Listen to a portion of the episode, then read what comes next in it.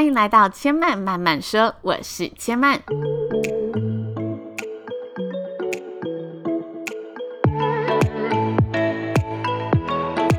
目前频道在 iTunes Store、Spotify、Google Podcast 都听得到。喜欢的朋友欢迎帮千曼订阅并留言评论，让更多人可以认识千曼慢慢说喽。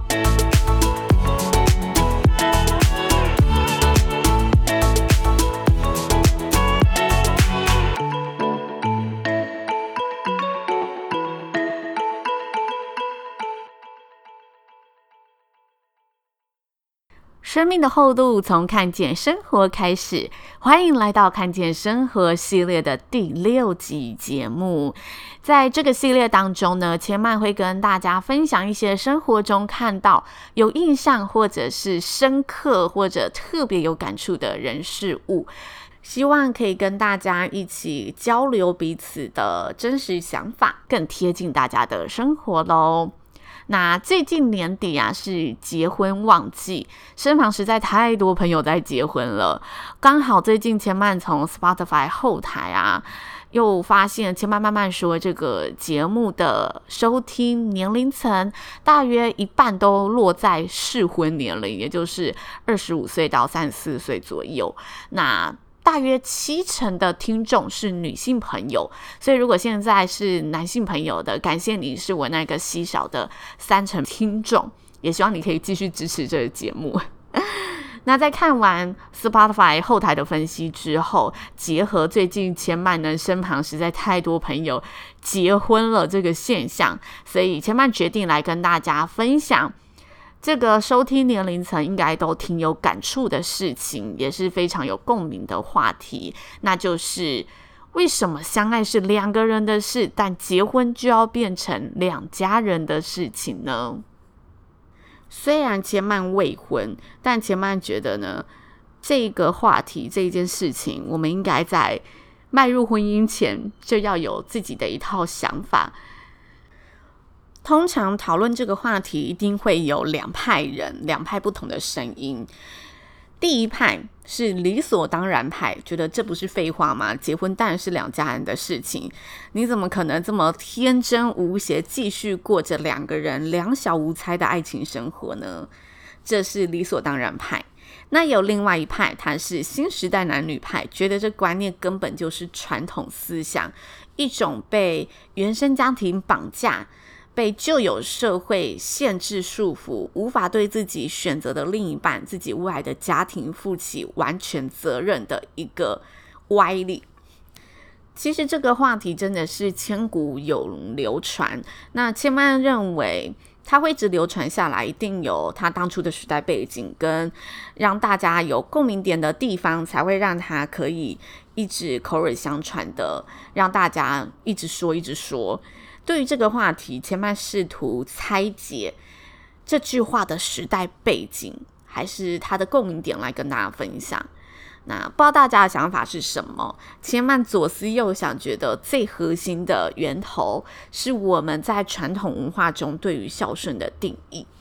每个人都希望做个孝顺的孩子嘛。那尤其华人文化对于孝顺的定义，就是要照顾好爸爸妈妈，要让爸爸妈妈的心情都是好的，要聆听他们的想法，并且遵从他们的想法。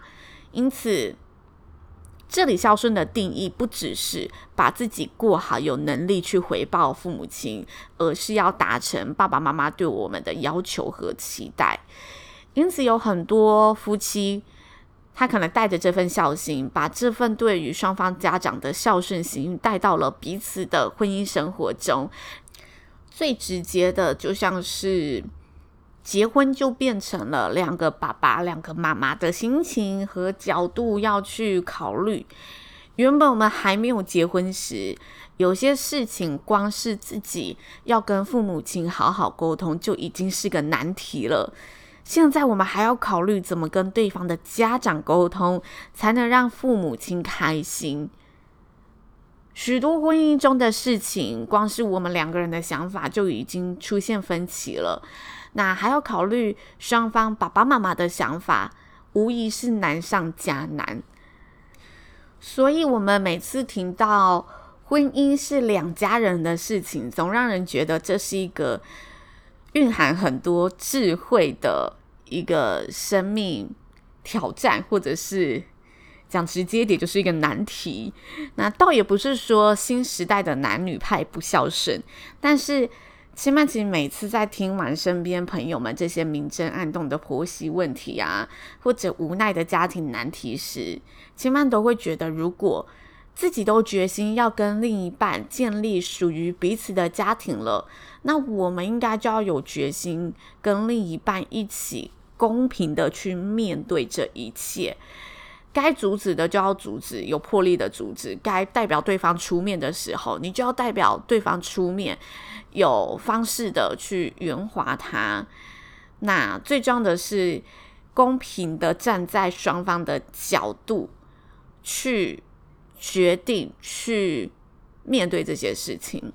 这样说一定有太多人觉得太理想化了，但千嫚想传递的是，如果我们回归初心。相爱这件事情都是让彼此觉得很幸福的事情，所以我们才会跟这个人一起迈入婚姻。但如果我们在迈入婚姻之后，反而顺理成章的觉得对方要去接受、去适应，甚至去解决自己原生家庭的种种，跟自己完完全全的站在同一个角度、同一个立场，他应该就要这样时，反而让对方觉得有压力。让自己觉得很委屈，他怎么不能达到这样？让彼此出现这些矛盾点、争执、互相伤害而不欢而散，那不是件很本末倒置的事情吗？所以千嫚觉得，要么结婚了，我们就要有能力和担当，去确定能好好照顾、重视身边唯一的那个枕边人；要么。我们觉得自己还没有准备好，还没有成熟到这个地步，那我们就保持相爱，自己照顾好自己的伴侣、自己的原生家庭，不要委屈彼此，在结婚后就必须变成两家人的状态里。这是千曼的想法，跟大家交流。不知道大家对于这个话题的想法是什么？那以上就是这集节目的分享内容。如果大家有不同的想法，也都欢迎留言告诉千嫚。千嫚也很希望在这系列的节目当中，可以跟大家一起交流彼此的真实想法。那如果大家听完有任何的心得，也欢迎可以呢推荐给身旁的朋友一起讨论。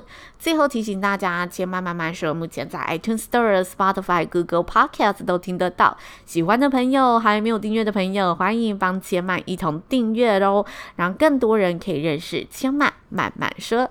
千曼慢慢说，下次再来听我说喽，拜拜。